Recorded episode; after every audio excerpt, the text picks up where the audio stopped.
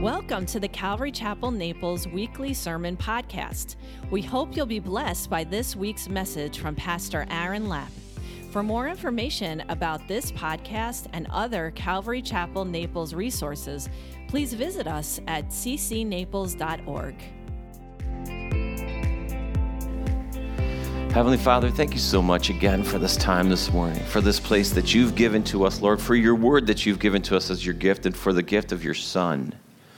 Lord, we thank you for this morning. We ask that you would uh, reveal to us, Lord, speak into our hearts this morning the thing that you have brought us here to hear today. Lord, challenge us, convict us where necessary, Lord. Help us to be transformed into the image of Jesus this morning a little bit more as we leave. We thank you, Jesus. In your name we pray. Amen. Amen. You know, in the last chapter, we, we looked at this uh, reminder from Paul that although we have been freed from the bondage of sin and we are not under the bondage of the law, that there still is a battle that's going on between our flesh and our spirit. And uh, Paul gives us some advice in, in verse 16 of chapter 4. He says, um, he says, walk in the spirit, and you shall not fulfill the lusts of the flesh. So in that battle where your flesh is battling your spirit and your flesh, you know, is pretty strong, but your spirit is strong too, he says, if you don't want to fulfill the lusts of the flesh, just walk in the spirit. Right? Easy, right? Just walk in the spirit. It's such a Bible thing to say. To just be like, just walk in the spirit. Oh, all right. That's what I'm gonna, I'm gonna, eh, is it like this? Is it like remember remember uh, George Jeff- Jefferson? what does it look like to walk in the Spirit? Well, he, you know, he's going to go on in verse 25. He kind of reiterates this. In, in verse 25, he says, you know, if you're going to live in the Spirit, walk in the Spirit. And that word walk in the Spirit in verse 25, it's a word that means walk in step with right? So um, imagine you're in the army, and you, who's ever been in the army? Ever anybody ever been? In, Frank, yep. Uh, Brady, obviously. Um, walk in the spirit. Walk in step with it means that you're walking in step. You're walking in step. Someone is directing you. You know, left, right, left, right. You know that whole thing. Your steps are being directed.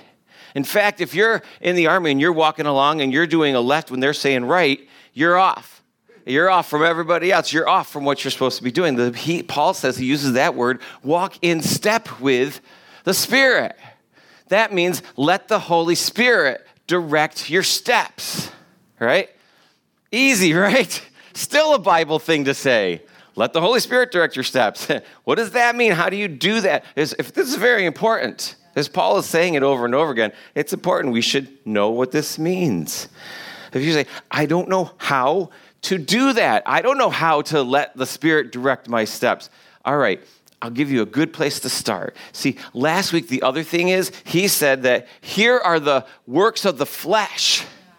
And he says they're evident, they're obvious, they're apparent. The works of the flesh are obvious. So if he's saying um, instead of instead of walking in the flesh or fulfilling the works, the lusts of the flesh, walk in the spirit, and you don't know what the to, what it means to walk in the spirit, then here's where you start don't walk in the flesh, right?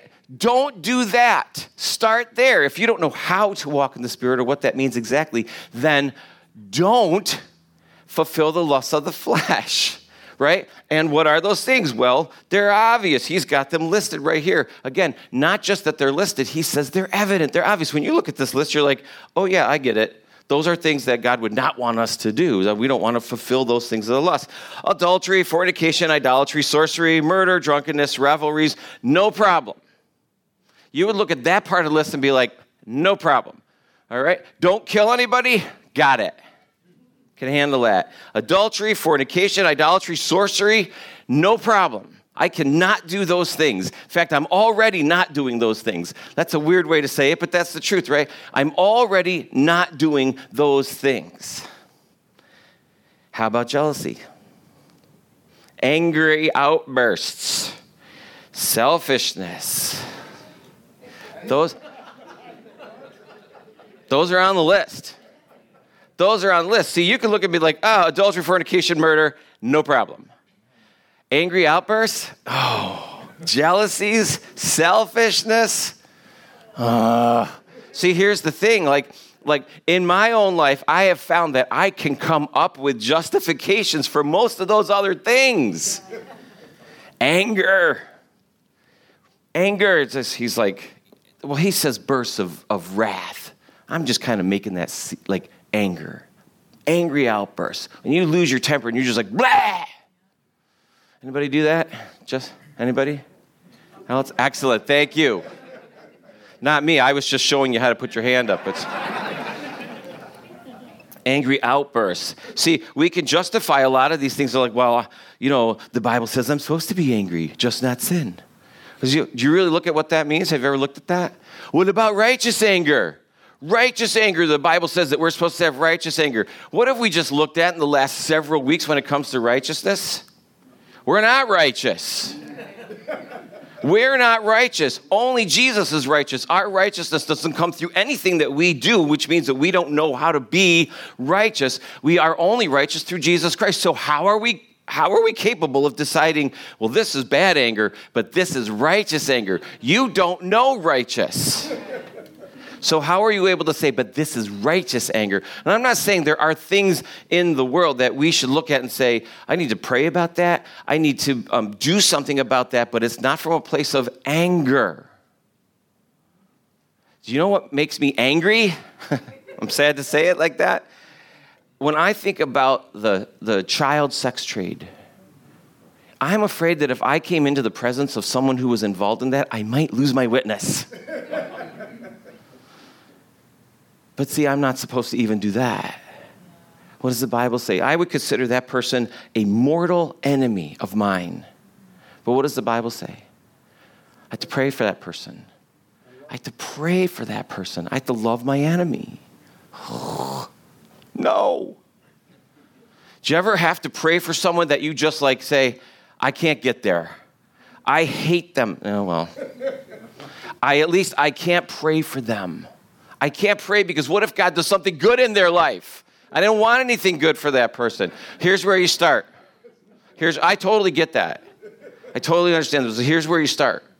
Lord, I pray your will be done for whatever it is in their life. I just pray for your will to be done. Start there. Start there and see if God doesn't start to change your heart towards that person. Jealousies,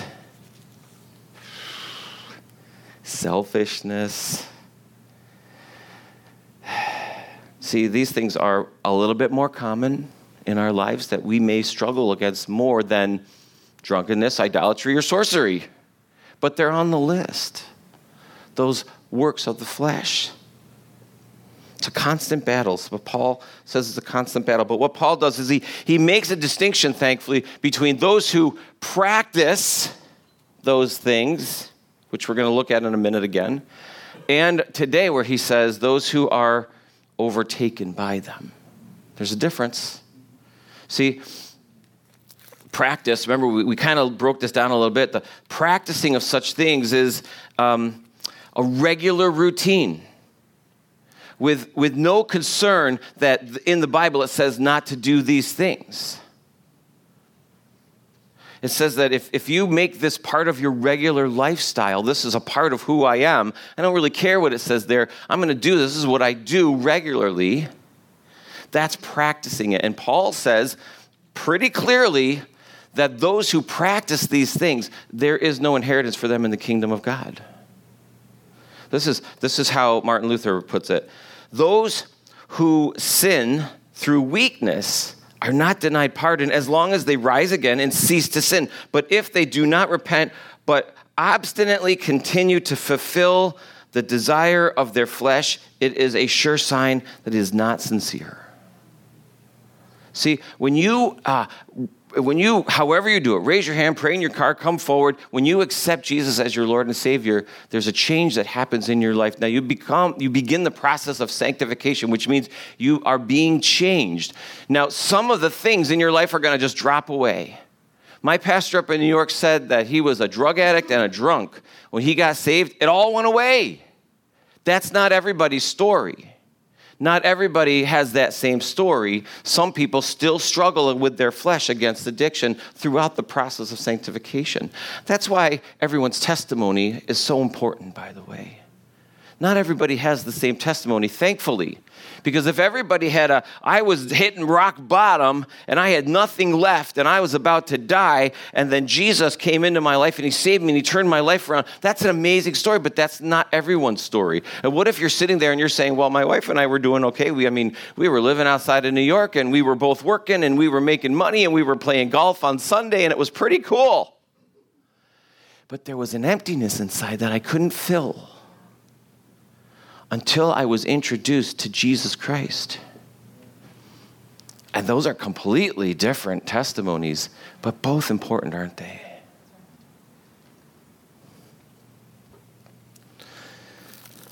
In chapter 6, Paul he switches gears a little bit here. See, before he was saying, look, if this is you, if you are practicing these things, if you are practicing, continuing as part of your routine life, practicing these things, then you are not sincere in your faith confession if that's what you've done. However, in verse 1 of chapter 6, brethren, if a man is overtaken in any trespass, you are you who are spiritual, restore such a one in gent- spirit of gentleness. And so Paul says there are some of you who are going to be overtaken in one of these trespasses, and some sin is going to sneak in. The word overtaken there has almost the idea that you trip and fall into it or you're taken by surprise. Um, you know, and some of you know what I'm talking about. Like you find yourself like, whoa, how did I get, you know, how did I get here? How did I get, get whatever it is you're doing? You find yourself caught up in a, a little bit of a deception and it grows and grows and grows and you're like whoa I, whoa. Lord forgive me. I did not mean to find myself in this place. But some of you it's a little bit more intentional in that tripping and falling. And you're sitting there and you're saying well this isn't so bad. It's just a little sin. Just a little white lie. A half truth a half truth what's a half truth a whole lie Half truth is a whole lie. But see, the, there's, there's hope. See, the thing is, like, um, you know, David wasn't perfect. David committed adultery and then ordered the murder of a man. And you might say, well, that seemed pretty intentional, but I think David would say, you know what, I got caught up. I got caught up in deception and then trying to cover up that deception. Because really, remember what happened? David looked at a beautiful woman and he was like, mm hmm. Right there, he had a choice turn away and go back in and read the paper, or continue to look. Continue and say, I know I shouldn't be looking at this woman who is showering naked on her rooftop, but I'm gonna. Have you ever been on Facebook? Anybody ever been on Facebook? Just, just me. Just me. Obviously, it's just me.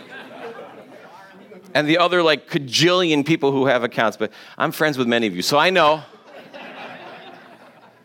You ever been innocently, you're on Facebook, you're just going through, and then one of those little ads pops up and it's like risque vintage photos from the 70s. And you're just like, you either say, no, ew, or you're like, eh, how risque could it be for the 70s? Click. Now you're on a path.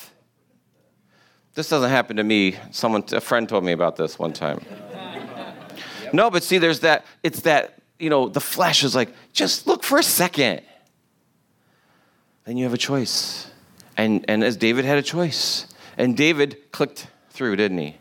David clicked through, so to speak. And he got involved with a woman that he shouldn't have. And then something happened as a result of that union, and, and there was uh, sexual immorality, and then there was a child. And so instead of coming forth and admitting it right there, he was like, I'll just cover it up. I'll cover it up, and I'll do it by, well, you know, having her husband murdered. That's a big step. But that's what he did, right? He covered up the first deception with more sin and more sin. The whole time, David is telling himself, well, you know, he's, he's pushing out that voice in his head that's saying, David, David, stop it. Finally, he gets to the point where God speaks to the prophet Nathan who comes to him and tells David a story about a, a, man who had all kinds of his own sheep, but he saw one guy with one sheep and he took that one sheep, and David said, That man should be killed. And Nathan said, That's you, David. And he immediately, David is like, Lord, I've sinned against you. And he repents. This is who Martin Luther is talking about. Those who fall into sin, but then repent and are forgiven, rather than those who are just part of their lifestyle. And David could have said at that point, I'm fine, I'm the king, I can do whatever I want. Paul says, if you who are spiritual come across someone who is overtaken by a trespass, restore them Remember now, why is, why is Paul writing this letter? There was this group of legalists who are coming in and saying, you know, it's not just grace. It can't be just grace. It has to be works as well. There's got to be works involved here. There's got to be circumcision and keeping the law. Um, and so you understand now, he's, now he's really talking to the church about what it means to be a, a Christian being one who is filled with the Holy Spirit. And he says, if you come across someone who needs to be, uh, who's fallen into a trespass, restore them in the spirit of gentleness. That word restore, it's so important. It, it means like um, uh, a word that you would use when you're talking about mending a broken bone right? So imagine if, you, if you've ever had a broken bone and you've gone to the hospital and the doctor, he takes your arm and he, he kind of gently moves it around uh, to reset it in place. I mean, you don't walk into the doctor and he doesn't like grab and be like, all right, just gonna maybe hurt, you're gonna feel a little pressure. and he, he grabs on and he doesn't just like yank it back into place, right? It's gentle. He's restoring, mending your broken bone in a way that's gentle. And that is how Paul says if you who are spirit filled come across a brother or sister who has fallen into a trespass, into sin, restore them with gentleness. See, that's completely different than a legalist. See, a legalist doesn't want to restore gentle, they want to rip you apart. So a, a, a loving, spirit filled believer wants to help you lift. He's going to say, bear one of those burdens. They want to lift those burdens, not lay them on you. That's the difference. Compare and contrast.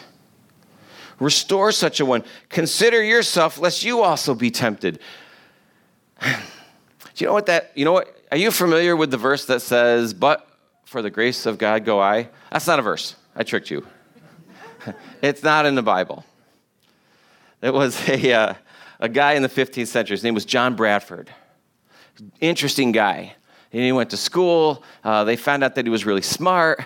Uh, he went to law school. This is in like the 1544, okay, in England. And uh, John Bradford, he goes to school to be a lawyer. And while he's in school to be a lawyer, a classmate of his witnesses to him about the what, what, what, they called the Protestant faith at the time. So it was like everyone was Catholic, and then there was the Protestant faith also. And they witnessed to him about the Protestant faith, and he converted to the Protestant faith. He became a, a solid believing Christian right there while he was in law school, which is really cool, I think, that even then, even then you had people sharing their faith with their with their classmates and people that they work with. Well, he immediately left law school and he went into seminary because he was like, I got to find out more about this Protestant faith that I've now, you know, committed myself to. And he was so about it that they actually called him, they called him Holy Bradford. Uh, and that wasn't like not to make fun of him. That's because that's what they saw. And uh, so um, he was, you know, preaching. He got hired in a church and he was preaching in, in London. And around that time, Mary becomes queen and she was nuts. She was so angry at him for switching over and preaching a Protestant faith because she was, you know, the, the head of the Catholic Church, being queen, that she, she arrested him for stirring up the mob. That's, that's, that was the official charge for trying to stir up the mob. Um, this, as I read through this, I was like, this sounds a lot like Paul also. This guy's really smart, you know, then he gets converted, and then he's preaching, and then he keeps getting arrested for stirring up the mob. And so John Bradford, he's, he's in the Tower of London, arrested for stirring up the mob. Well, eventually, like really short, like a month later or so, he is burned at the stake. Now, before he was arrested in that time, whenever he would see prisoners being taken off to be executed, he would look up and he would shout, There, but for the grace of God goes John Bradford. And that's where the saying comes from. But for the grace of God go I, which means that person who's fallen into that trespass, that could be me too. I could easily have done that same thing. So instead of condemning that person, as a legalist often does, Paul says, restore that person, mend that person lovingly with gentleness, because that could have been you. It still could be you, and wouldn't you want to be restored in a, in a, uh, with, with gentleness? For if anyone thinks himself to be something when he is nothing, he deceives himself. You know what? I just wrote a little note next to that. You know what I wrote? You think you're all that in a bag of chips. You ever hear that saying? You are all that in a bag of chips. You think, well, because remember, a legalist, what they're doing is they're looking at somebody and they're saying, you know, I'm not going to restore you. I'm going to rip you down and I'm going to remind you uh, how wrong you are and how bad you are because the worse you are, the better I look. So a legalist says, I'm going to make myself look better, not by being better, but by making you worse the worse you are, that's like if, if I was standing here with someone who was taller than me. Pastor Jeff is taller than me. If Pastor Jeff and I were standing here and I wanted to look taller than Pastor Jeff, I could either get something to stand on, right? Or I could kick him in the knees so that he drops down and he's shorter. So then I look taller. Now I haven't gotten any taller. I just pushed him down. That's what a legalist does a legalist burdens people and lays it on them um, so that they look better. And Paul is saying, no, no, that's not how a spirit filled Christian walks. A spirit filled Christian lifts up other people, counts other people more important than themselves lifts them up, restores them gently, remembering that I could be that person and I might be that person at some other point. And I'm not going to think so highly of myself. You are not all that and a bag of chips. You're not even the bag of chips. we like to think we're something. There's, there's a movie that I've seen a thousand times, and it's called Remember the Titans. Have you ever seen that movie, Remember the Titans? At one point, they're in the locker room, and one guy is thinking, You think you're something? You're not something, you're nothing. We're not something, we're nothing. And he's so right because they were getting so pumped up in themselves, thinking, We're awesome. And then they started to do really bad. And so he's like, We're not something, we're nothing. it just keeps rolling around in my head. You're nothing. You know, and it's not in a way that's like, I want you to walk out of here thinking I'm nothing. That's not, my, that's not my intention. My intention is to take your eyes off yourself and thinking that you're something, but understanding that you are something you are a child of God because you are a believer. If you are, God says, now you're my son or you're my daughter, and that makes you something. But it's not because of what we've done, it's because of who He is. Amen. There's no chips. I love chips. I know. But he says in verse 4 let each one examine his own work, and then he will have rejoicing in himself alone and not in another for each shall bear his own load. Okay so there's difference here. In the first one it says bear each other's burden. Now paul is saying bear your own burden. That can be confusing but you have to understand they're different words right? One paul is saying if somebody that you know has a burden a heavy load that's literally what says a heavy load then go and help them bear it help them carry that heavy load. This one is saying, um, this word load, it is. Uh, it actually means like your own personal thing. Um, and it's in reference to your own personal responsibility. You all have responsibilities that we are called to fulfill. He's saying, don't shirk your own responsibilities. You need to bear your own load and say you've got to fulfill the responsibilities you have that can't be put off onto somebody else.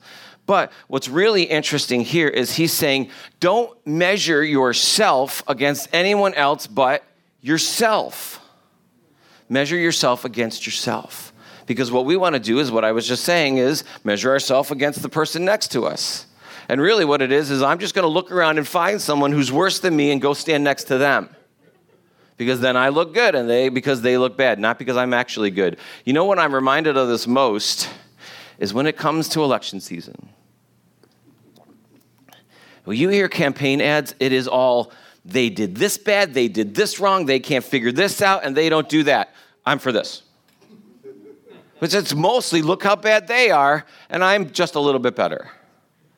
Wouldn't it be refreshing to hear a campaign ad that doesn't talk about anybody else, but the person's like, this is my record, and these are the things that I plan to do. So you could be like, oh, that's refreshing, and I, you know, I'm, I'm interested in that. No, it's always they're bad, they're bad, they're bad, they're stupid, and, and I'm, I'm just not all those things.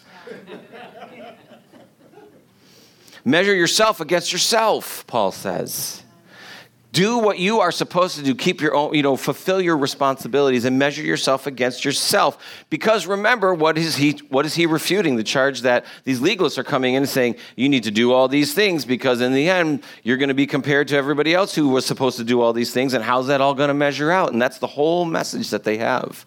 They're not saying measure yourself against yourself. They're saying, I'm going to measure myself against you, and you're going to fall short unless you're doing all these other things. But hey, I'm doing those things too, and I might be doing them better than you. All right. Let him who is taught the word share in all good things with him who teaches. Now, I listened to a bunch of people this week talk about this, and they're all like, I don't really like to talk about this verse. It's embarrassing to talk about how the, the church needs to be supporting those who are teaching the words. I'm not embarrassed. I am not embarrassed to talk about this. Paul is going to say, I'm just going to read this section here. Read along with me. Do not be deceived. Uh, God is not mocked, for whatever a man sows, that he will also reap. For he who sows to his flesh, will of the flesh reap corruption, but he who sows to the spirit will of the spirit reap everlasting life. And so Paul that I mean a lot of times you could take that verse out of context context and it's still true. If you if you sow to the flesh, what you will reap is flesh.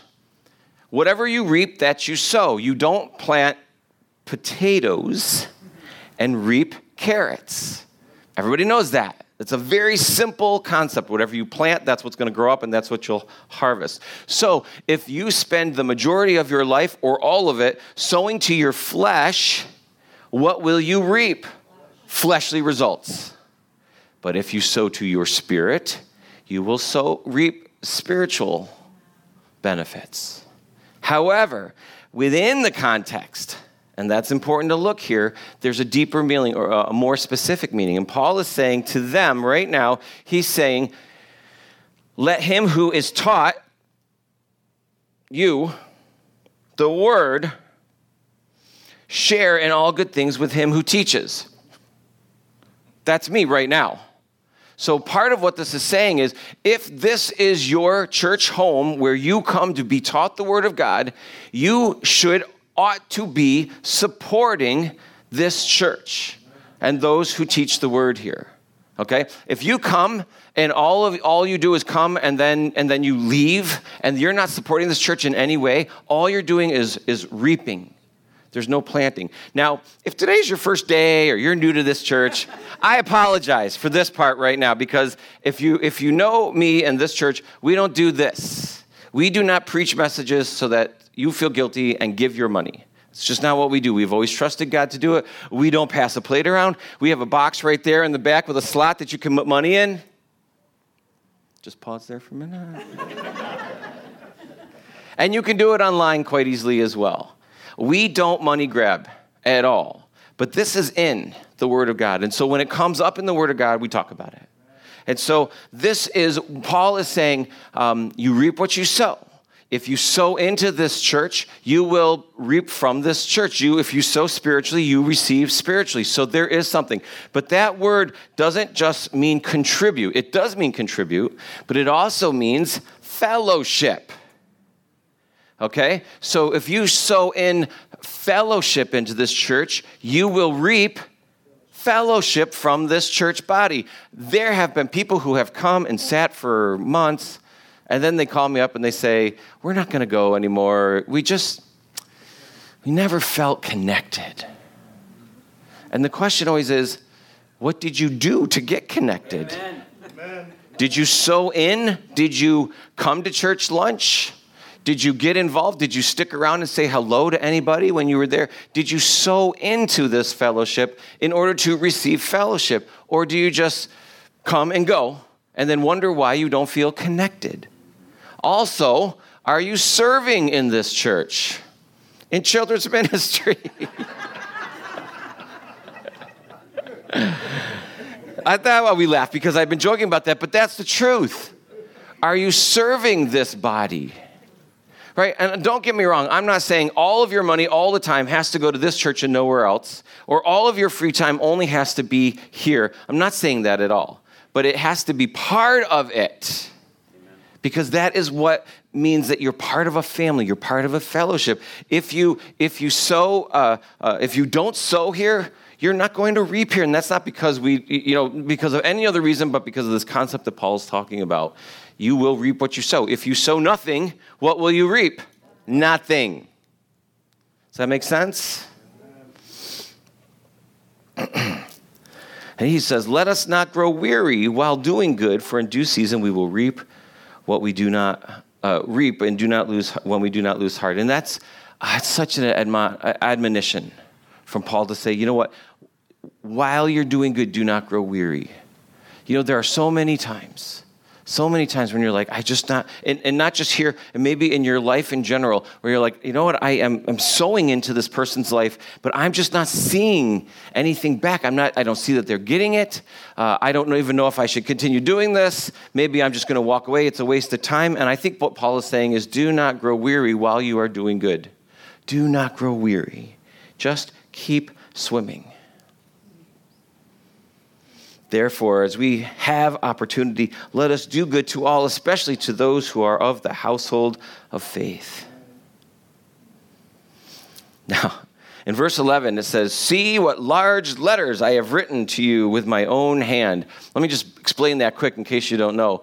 When Paul wrote a letter to a church, he didn't write it himself. He had a scribe or a secretary who, as Paul was speaking and dictating, this guy was writing it down, right? I mean, do you think like that's an easy job? That guy must have been like. I mean, I'm sure Paul just gets heated up and starts going. And last week, Paul was like, Man, I hope those guys that were telling you this, I hope they castrate themselves. And that guy drops his quilt. Like, Paul, you can't mean that. And Paul's like, I read it back to me. Yes, I, that's definitely what I mean. But here in verse 11, you get this idea, and, and he'll say this in other later letters too. He'll indicate that he's now taken the quill and now he's writing it himself. And so he writes here, See what, with what large letters I've written to you in my own hand. and some people have, uh, and maybe this is true, but some people have has said, well, because Paul had poor eyesight, which is probably true. Um, he, in order for him to see what he was writing, was writing really big letters. You know, when, when you're like in kindergarten and you have that paper that the, like the lines are this big and you're like writing these really big letters, and, and, and maybe that's true. Maybe that's true. But see, what I think is because of who Paul is, I think he's doing it for emphasis. Like when you send a text or an email to somebody, um, and you really want to put some emphasis on one particular phrase or a section or a whole email, I don't know, um, what do you use? All caps. We call those shouty caps. Yes. You use shouty caps in your text or your email when you want to emphasize something a little bit more than the rest of what you've said there. And I believe that Paul is using shouty caps right here in this letter to Galatians because he's going to say, I, again, as I'm coming to the end of this whole letter, I want to stress this last point. As many as desire to make a good showing in the flesh, these would compel you to be circumcised, only that they may not suffer persecution of the cross of Christ. And so, again, he refers back to those who want to compel you to be circumcised. And that's like um, they want to force you or pressure you into this idea that it isn't just grace, a belief in Jesus Christ, but it is you must be circumcised and follow the law of Moses. And they're compelling them, forcing them to do this. But he says, only that they may not suffer persecution for the cross of Christ. You know what that means? If they take some of the emphasis off of Jesus and the cross being the only way by adding what you need to do because you need to also be circumcised and you also need to follow the law as well as we're doing it. What they're doing is they're watering down the message of Jesus. Now, when you do that, and we see that happening all over still, the message of the cross becomes less offensive when you water it down. Right? Let's say you uh, take a cup of coffee, really strong, and then you put in half a cup of water. I'm looking at you, Steve. it's now not as potent as that original, just pure coffee, right? It's coffee and half a glass of water. And it's the same idea. When you add to Christ, especially when you add, well, it's, it's what Jesus did and what you need to do, you've now watered down the message and to the world, that becomes less offensive. Remember, we talked about Paul saying the offense of the cross is that Jesus is the only way. There are morals attached to uh, the lifestyle of a Christian, the, the, the not doing the lust of the fulfilling the lust of the flesh, but the fruit of the spirit. And there is nothing you can do to add to what Jesus did to that those are the three reasons that the cross the message is offensive. What do you mean there's no other way? What do you mean it has to be jesus only? What do you mean that doesn't depend at all on what i do? I'm a good person. Maybe. Doesn't matter when it comes to your salvation. You're not by the way.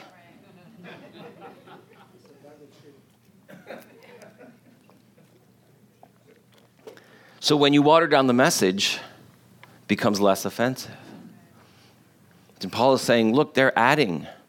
The more they add, the less offensive it becomes. The more just pure Jesus you have, the more offensive it is to other people. Now, that's not necessarily to mean that you should be offensive. You may be because of what you hold to be true. But that doesn't mean, like, I heard somebody say, if you're going to be offensive to the unbelieving world, be offensive because of the message of Jesus Christ, not because you're a jerk.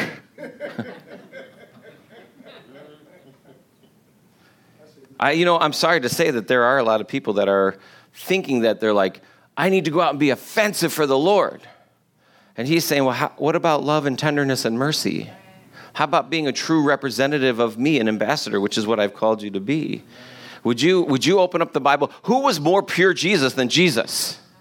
Was he a jerk? I'm, I'm afraid to even say it like that. But he wasn't. You know, in fact, people wanted to be around him. They wanted to be where he was. He, he wasn't handsome. It's, the word says that he was of no, what's the word I'm looking for? No, no comeliness. That's another Bible word. You no one would look at him and be like, hey, look at that good looking, handsome guy. I'm going to go to where he was. He looked like everybody else, the Bible says. He looked like everybody else. And yet there was something about him that they wanted to be around because he himself wasn't offensive. What he was saying may have been offensive to some, but it was the, the water of life for many. Where he would go and preach, it says many would believe, many would follow. But we can't water down the message. I'm sorry to say that if you look around the country, there are a lot of really big churches like thousands and thousands of people go to them. This is not a condemnation of megachurches at all. But some of them that are so big and so popular with people, many times are popular because their message does not involve a conviction of sin. Yeah, Every time you go out, you're like, I feel awesome about myself because I'm awesome and we're all awesome. not awesome. I don't want you to leave here feeling condemned unless the Lord is saying, I want you to be convicted about this thing in your heart. But I want you to be changed. I do want you to be encouraged, but it's encouraging that the, the Lord knows your name. He cares about you. He cares about the things that are going on. It says that He cares about the sparrow that falls to the ground. How much more so you? That's encouragement to me. It's encouragement to me to know that He knows everything. It says that He will come back in the perfect fulfillment of time. And so I don't have to figure it out. I don't also have to strive to make sure that I'm perfect every single day in case that's the day He decides to come back. even if I'm in the midst of a trespass, when he comes back, I still get taken up. I hope it doesn't happen like that, but if it does, I'm in because I've been sealed by the Holy Spirit. How about you? How about you? If Jesus came back right now, would you go? Regardless of what state you showed up in here today? How many of you sinned on the way here? Don't do it.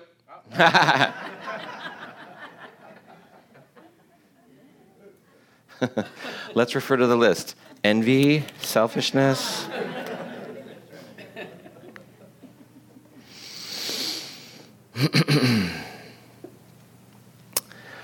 For in verse 13, for not even those who are circumcised keep the law, but they desire to have you circumcised, that you that they may boast in your flesh. And it's like they're they're gonna all get together later and be like, How many how many conversions did you get today? Because I got six people circumcised today, and they're like, I only got five. And, and that's their boasting.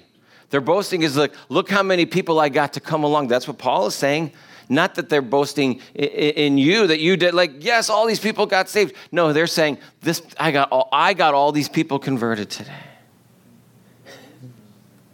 I know. You know what? I, in the church that I grew up in, we had a, um, a board at the front of the stage. There was one on either side. There were also elder chairs right up here that the elders would sit there the whole time during the service. Guys, what do you think? Yeah? Get Jeff and Cesar and those guys sitting up here looking at you the whole time. Well, we are elders. Uh, to, to, be fair, no one sat in them while I was there, but it was a thing before I before I got there. That was the, like in the early late '60s and and there. But uh, um, but on the on the boards on, on the one side they would have uh, the the hymns that they were going to be singing, but on the other side, that's the good one. The other side was here's how much money we brought in last week. And um, sometimes also the number of conversions. Uh, and then they would have meetings, and, and, and this, sometimes I still hear this sometimes too in my own circles. Like, well, how many conversions did you guys have this year? Uh, well, they're not mine. They're not my conversions. And I, I could tell you how many people maybe made a profession of faith, maybe, um, but maybe you do it silently. Maybe you're in your car after the service. Maybe you re listen to this message, as I'm sure you all do during the week, several times, and, uh, and, or you're online. But it's not mine to boast in. I'm not going to boast in this is how many people we got saved in our church. I'm not going to boast in that. In fact, what does Paul say? I'm going to boast in the cross of Jesus Christ. Oh, boy.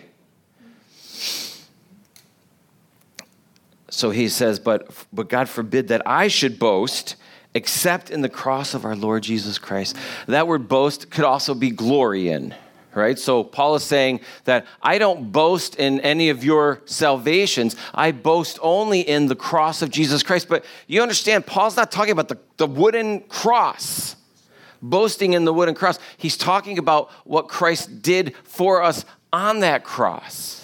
You know, we, I think, understand that. We have an understanding that it's not about the actual wooden cross, but it is the work that he says it's not anything that we did that we would boast in, but we boast and we glory in the fact of what Jesus did for us on the cross. So I read this really interesting article um, about Constantine's mother, Kath, uh, Helena, Helena, Helena, Helena, whatever it is. In about 355, she went on a pilgrimage to Jerusalem to find artifacts, relics. Um, and she was specifically looking for the actual cross that Jesus was crucified on. And she went into Jerusalem and she found this guy who directed her to the actual tomb of Jesus, so they said, um, because they believed that within the tomb also were buried the three wooden crosses from Calvary because I don't know why. I don't know why they would think that. I don't know why anybody would think that the Romans weren't recycling crosses. They were simply an instrument of execution. But she claimed that they found all three crosses there in this tomb. However, they couldn't tell which one was the right one because they were all three in there. Now, again, it's beyond me why, even if they were going to bury these relics because they felt like they were holy, why would they bury the one of the cross that denied Jesus Christ the entire time on Calvary? I don't really understand that either. I get maybe the one that Jesus was on, but again, I, I don't see that anywhere here. So the, the, the legend goes that she found all three crosses, but she didn't know which one was the one that Jesus was crucified on. And so they took all three crosses uh, to a woman in the city who was gravely ill and also very well known. They put that in there for sure. Um, and uh, they laid each cross on her to see what would happen. Well, they laid the first one on and nothing. She's still ill. And they took that off. They put the other one on her. And we're talking, if you remember, these are large crosses. So the woman's like, if I wasn't dead before, I'm nearly there now. And so then they laid the second cross on her and nothing. The third cross, however, they put on her body and she instantly was made well. And so they said, This is the actual cross of Jesus. And they, and they celebrate it still as they found the human instrument of salvation. And that's how they put it the human instrument of salvation. Now, you could maybe reconcile to say, well, I guess technically that is true if that was the one. But, but then what they did was they, they took pieces of it and sent it to churches. And that little piece of wood splinter is venerated in some kind of case or cross or thing that you could find in several churches. And so, by them saying this is the human implementation of salvation, suddenly what they're doing is they're putting all the power on that and taking it off of what Jesus did. Oh my goodness. We do not glory in the wooden instrument that cross was crucified on, but in Christ and what he did. And that is what Paul is saying. I glory in the cross of our Lord Jesus Christ, by whom the world has been crucified to me and I to the world, Paul says, is my relationship with Jesus Christ that has allowed me to die to the world and the world to me. I don't have, I, I, my identity is not in the world, and the world is not my identity. My identity is Christ and Christ alone. For if Christ Jesus neither circumcision, for in Christ Jesus neither circumcision or uncircumcision avails anything but a new creation. It's not what we do or what we don't do, but what God has done that makes us a new creation. Fundamental. That is fundamental to a Christian. It's not what you do, it's not what you don't do. Circumcision, not circumcision, avails nothing. Christ is what makes you a new creation. As many as walk according to this rule, peace and mercy be upon them and upon the Israel of God. You know what's so interesting about verse uh, 16 right there? You remember at the beginning of this book, uh, the beginning of this letter, Galatians, Paul says, If anyone comes to you with a message other than Christ and Him crucified and the message, the, the gospel of grace, if anyone adds to it, let him be cursed. It's how he starts this letter. Now he says, if you understand that it's not what you do or what you don't do, but it is Jesus Christ that makes you a new creation, you're blessed. He starts with a curse, but he ends with a blessing as he comes to the end of his message.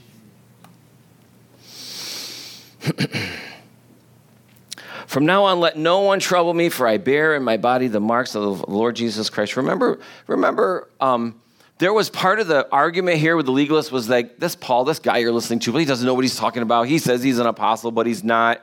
You know, oh, he believes in circumcision one day and some days he doesn't. It was just talk, lies, actually.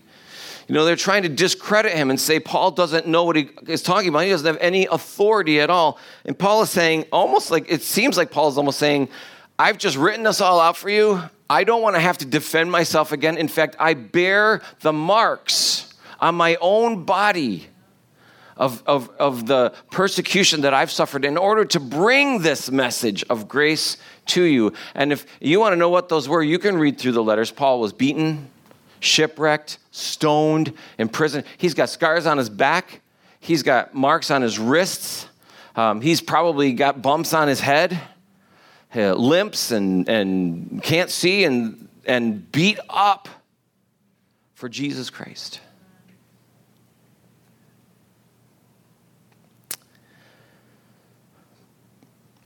Brethren, the grace of our Lord Jesus Christ be with you, be with your spirit.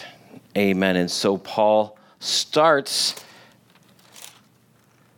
the letter, verse 3 grace to you.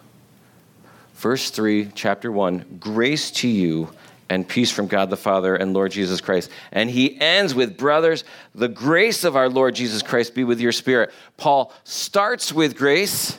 Paul ends with grace, and everything in between is a message of grace. And that is the entire message grace at the beginning, grace at the end, and grace all the way through.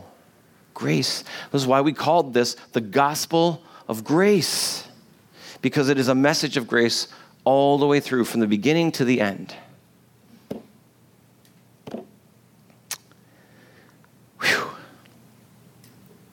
Amazing, right? Amazing grace. if you're here, you know, and we've been, been talking about Jesus, and you heard me say that Jesus is the only way, and you're like, what? What? The only way? What about this? What about that? What about being good? What about other religions? What about all these things? Jesus is the only way. I didn't make it up. I'm not keeping score. I don't get any special points in the pastor's club because I can mark down, you know, oh, I won a whole bunch of more people. No, I share the message because, well, I'm compelled to. Because Jesus has called me to do this for now. And I have a responsibility, but it's not just that. I love you. I love you because, well, because, because God loves you. I'm going to heaven. Don't you want to go? I want you to go. Let's all go. Wouldn't it be cool to just, yeah, let's. And I know I'm going. The Bible says I have an expectation. That means that God said it would happen. I'm sealed by the Holy Spirit through Jesus Christ. I am going to heaven. And I know that to be true. Now, sometimes I sin, and then I repent. And God forgives me because that's what the Bible says He does faithfully. I know I'm going to heaven, but if you don't know, if you can't sit here today and say, I know beyond a shadow of a doubt that I'm going because the Bible says so, doesn't matter how good or bad I act because I have accepted Jesus Christ as my Lord and Savior. If you haven't done that, then you don't know. You don't know, and that's not great. That's sad. And I'm sad for you. But, but we can fix that right now. And if, and if, you're, if you're feeling heaviness, that's conviction. That's the Holy Spirit saying, now, today, you've heard all of it. Today. You're a sinner, he says. You need a Savior. It's Jesus and only Jesus. I'm going to pray right now. If you're here today and you know that your salvation is secured because you've accepted Jesus Christ, I want you to pray with me that anybody here in this room or listening online or will, will see this later, that anybody who hasn't done that would be softened up to the voice of the Holy Spirit and they would pray. So pray with me. Heavenly Father, Lord, forgive me. I see now that I'm a sinner, Lord. I see that anything that I could do is, will, is and will always fall short. I need a Savior, and that Savior is you. So, Lord, forgive me for my sins. Lord, come into my heart and be my Lord and be my Savior today. Thank you for dying on the cross for me, Lord. Now, Lord, fill me with your Holy Spirit to empower me to live a life according to your word. Lord, help me in the battle of my flesh against my spirit now. Lord, thank you for freeing me from the bondage of sin. Lord, now help me to live and to walk according to the Spirit from this day forward. Thank you, Jesus. Thank you. In your name, I pray. Amen.